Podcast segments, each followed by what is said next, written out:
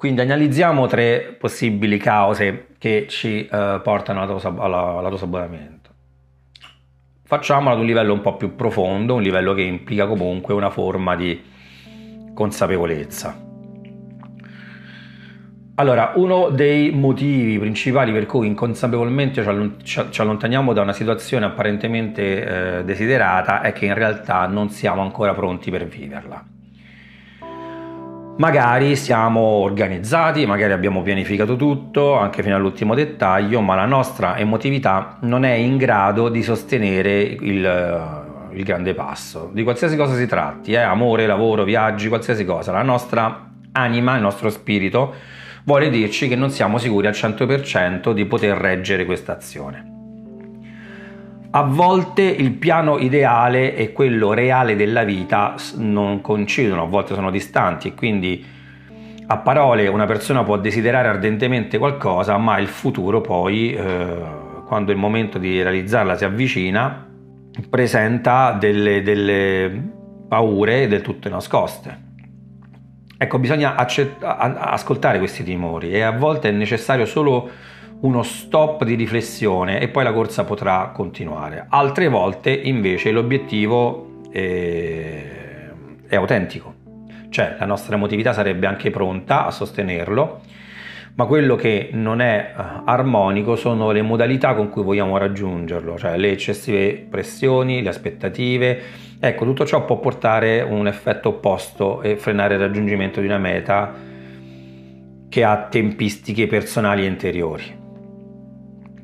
Il tempo dello spirito, il tempo dell'anima non è il tempo del mondo esterno e per questo non è sempre facile coordinare i progetti di vita ai propri bisogni profondi. Soprattutto quando si punta a una meta importante, non bisogna imporsi ritmi innaturali, ma al contrario è importante percepire di avere libertà, sia di azione che di ragionamento che di sentimento. È solo in questo modo che possiamo percorrere la nostra strada, ma, posso, ma soprattutto possiamo farla alla velocità che ci è più congeniale, la nostra, quella, quella personale.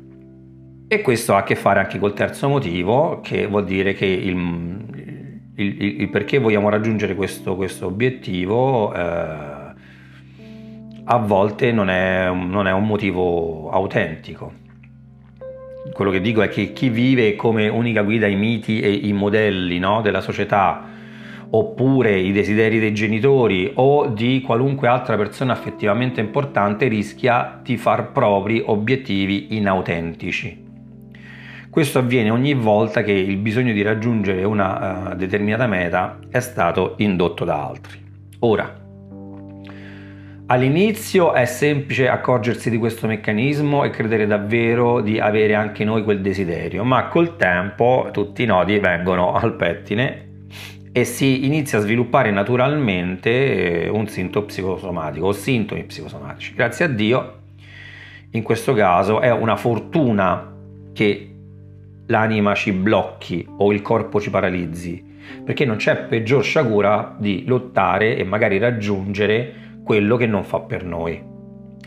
Vorrei quindi vedere come la psicosomatica viene in nostro soccorso tentando di comunicarci che qualcosa non va e vorrei farlo capendo quali sono i sintomi dell'autosabotaggio, eh, analizzando con, con voi una, un, un, elenco dei più frequenti sintomi psicosomatici che sopraggiungono quando l'anima appunto cerca di avvertirci di cambiare o la rotta o le modalità che stiamo adottando.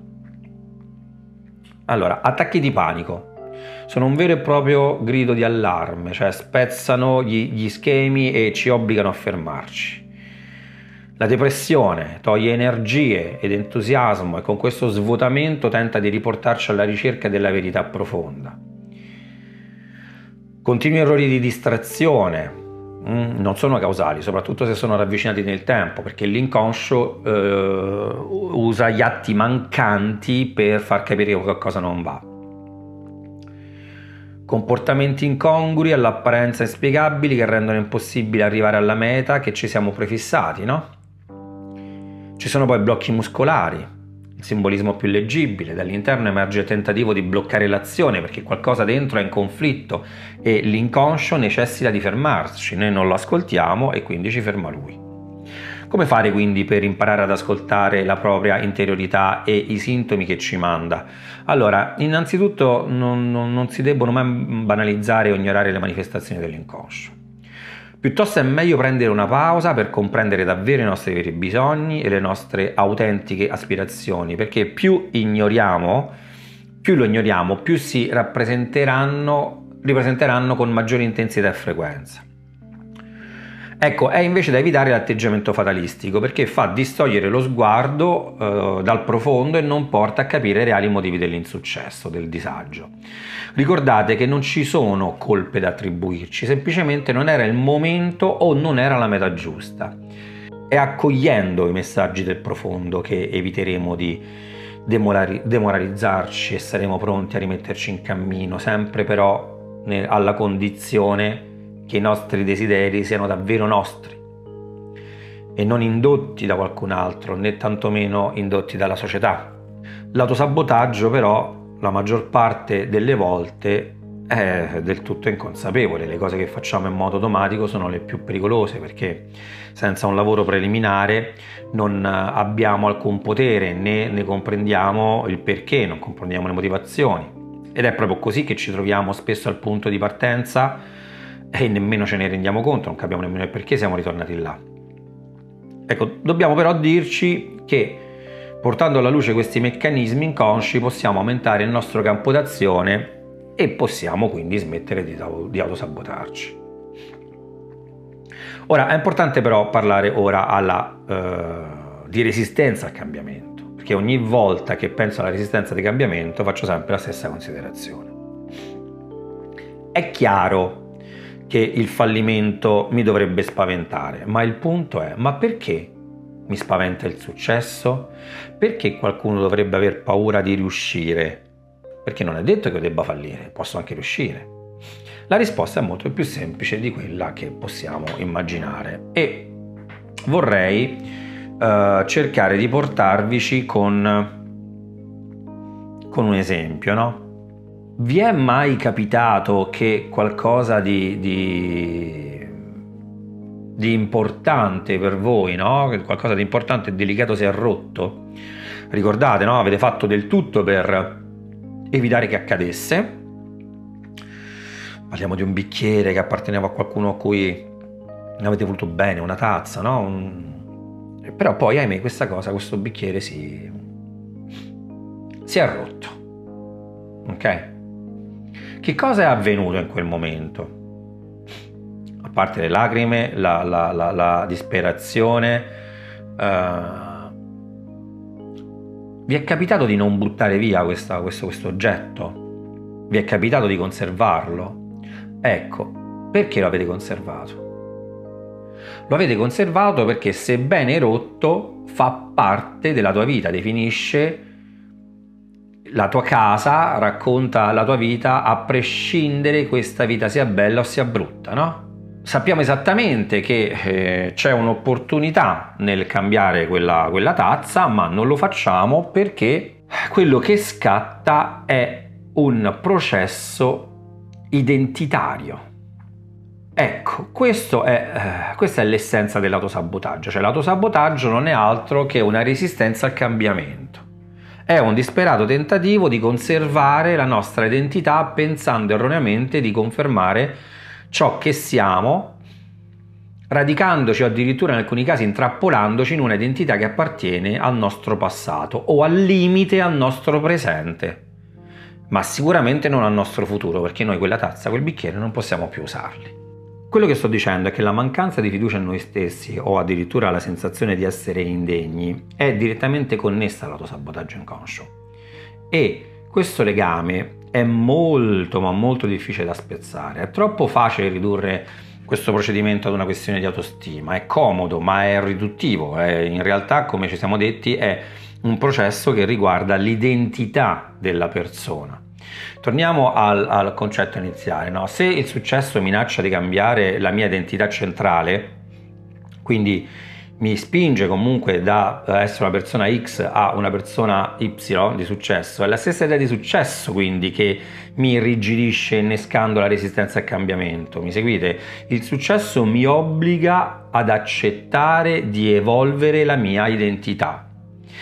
E questo è un problema perché siamo così ancorati alla nostra identità centrale che il cambiamento avviene mm, eh, viene sempre visto come minaccioso, soprattutto se quell'identità centrale c'è stata dipinta addosso a volte da genitori un po' troppo presenti, ecco. Ora, la resistenza al cambiamento però è soltanto la punta dell'iceberg. L'autosabotaggio ha altre radici. Uh, tra le altre radici vi sono sicuramente le credenze autorimitanti. Una credenza in psicologia è qualcosa che ti appartiene, che fa parte di te, è qualcosa che ti definisce, ma che in realtà non sai di avere. Ogni volta che da bambino tua madre ti ha detto lascia faccio io, uh, ah guarda non sono buono a nulla, ogni volta che si è sostituito a te o che ti ha lasciato solo, ti ha negato cure, no? Lasciato solo nel svolgere dei compiti, ti ha, ti ha negato cure ogni volta che è venuta meno o semplicemente è stata carente nel suo ruolo, ti ha insegnato sicuramente, magari inconsciamente, che tu non vali perché non meriti. Questo potrebbe essere una credenza insita in te, cioè tu non vali, non meriti il bene e sei destinato a fallire. Una credenza inconscia finisce per trovare mille conferme nella vita, cioè hai difficoltà con le scadenze di, di, di lavoro, non riesci a dimagrire, hai le mani bucate, non riesci a portare avanti una uh, relazione felice e qua apriremo la parentesi dell'autosabotaggio sentimentale ti circondi di persone sbagliate e, e, e via dicendo. Quindi, come, come, come, premesso, le forme di autosabotaggio sono infinite, no? In realtà avviene che paradossalmente le scelte che sono oggettivamente sbagliate diventino per il tuo inconscio le scelte giuste. E perché questo avviene? Perché queste evitano una minaccia, evitano una minaccia alla tua identità, sono il frutto della resistenza al cambiamento, cioè vale a dire che confermano le credenze di cui parlavamo prima credenze che tu che hai su te stesso e sulla tua vita. Ti mantengono quindi in quella zona di comfort e ti proteggono, ti danno la sensazione di proteggerti dall'ignoto, ma ti ostacolano il futuro. In questo modo i meccanismi di autosabotaggio inconscio attivano un circolo vizioso per cui la scelta sbagliata dopo la scelta sbagliata non fa altro che minacciare ciò che eh, resta de- de- dell'autostima. Quindi quello che viene identificato è un autosabotaggio passivo, in altre parole l'inerzia. Ecco, il mancato impegno può essere una forma di autosabotaggio. L'autosabotaggio non è sempre una forma di comportamento attivo, no? Mangio troppo, bevo troppo, procrastino, spendo troppo, eh, mi relaziono in modo sbagliato. No, può, può, anche essere una forma passiva, cioè vuol dire non mi metto in gioco, non esco, non prendo iniziativa, mi butto sul divano tutto il giorno, no? Chiaro.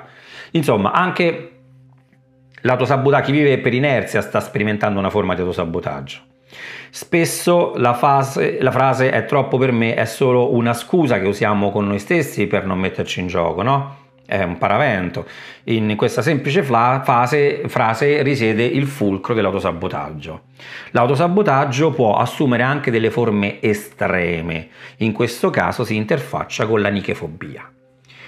Nichefobia che vuol dire che è non altro che la paura della vittoria, del successo. E vi assicuro che è, un forma, è una forma molto più comune di quello che sembra. Cioè, in altre parole, viene vinta la fase iniziale di inerzia, viene intrapreso comunque un cammino eh, e ci andiamo ad autosabotare in prossimità del raggiungimento dell'obiettivo. L'autosabotaggio estremo subentra appena prima di pronunciare la frase è fatta. Ecco, e cosa avviene? In questo caso scende in campo l'ansia, vissuta inespressa.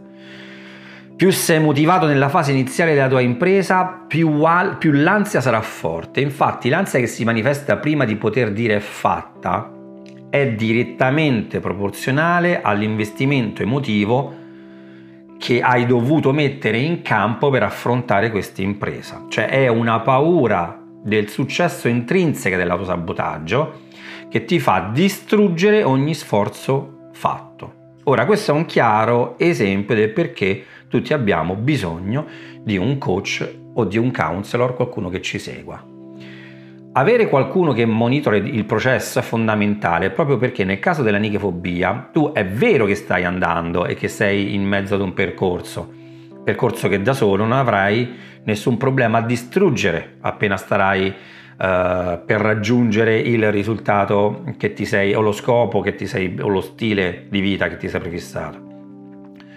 Questa dinamica è frequente soprattutto nelle persone che hanno alle spalle una storia difficile o un'infanzia problematica. No? In queste persone mancano completamente le informazioni relative al senso di vittoria, al senso di pienezza e completezza, insomma, quello che ti fa gettare la spugna a pochi passi dal traguardo eh, attiva dei meccanismi di autosabotaggio estremo che scaturisce dal dover sperimentare uno scenario inedito.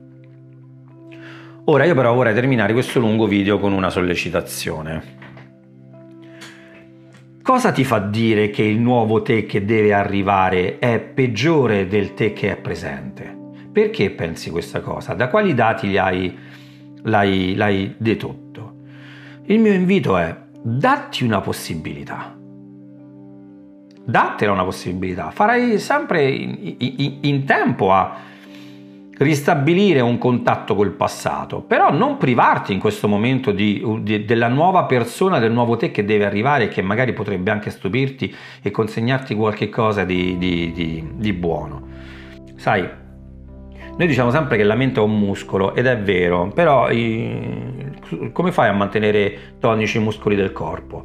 Con gli esercizi, con l'allenamento. E stessa cosa arriva avviene anche con la mente mentre noi cadiamo nell'errore di pensare che questa cosa della mente noi possiamo fare un allenamento casalingo o riesco a farmelo da solo, come leggendo aforismi o eh, seguendo articoli e video tipo questi. Beh sì, che devo dirti, una parte questo uh, è già fare qualche cosa, ma non è altro che nutrire e alimentare la conoscenza del sapere che c'è bisogno di qualcosa di più. Allora non fermarti a questo stadio. Se sei lì da un po' di tempo, chiedi aiuto. Prova a chiedere aiuto. Vivila come un andare in palestra. Eh, c'è questo retaggio per cui sembra che le persone che chiedono aiuto sono persone che abbiano un disagio. No, le persone che chiedono aiuto sono quelle che vogliono risolverlo. Quelle che non chiedono sono persone che hanno un disagio. Cioè, se sei in questo momento stai guardando questo video e pensi di, di dover chiedere aiuto, ma non lo fai, è ora che sei in una situazione di disagio, non se mi contatti o contatti qualcun altro per poterne uscire. Quello è un'espressione di un atteggiamento sano, di un atteggiamento vincente.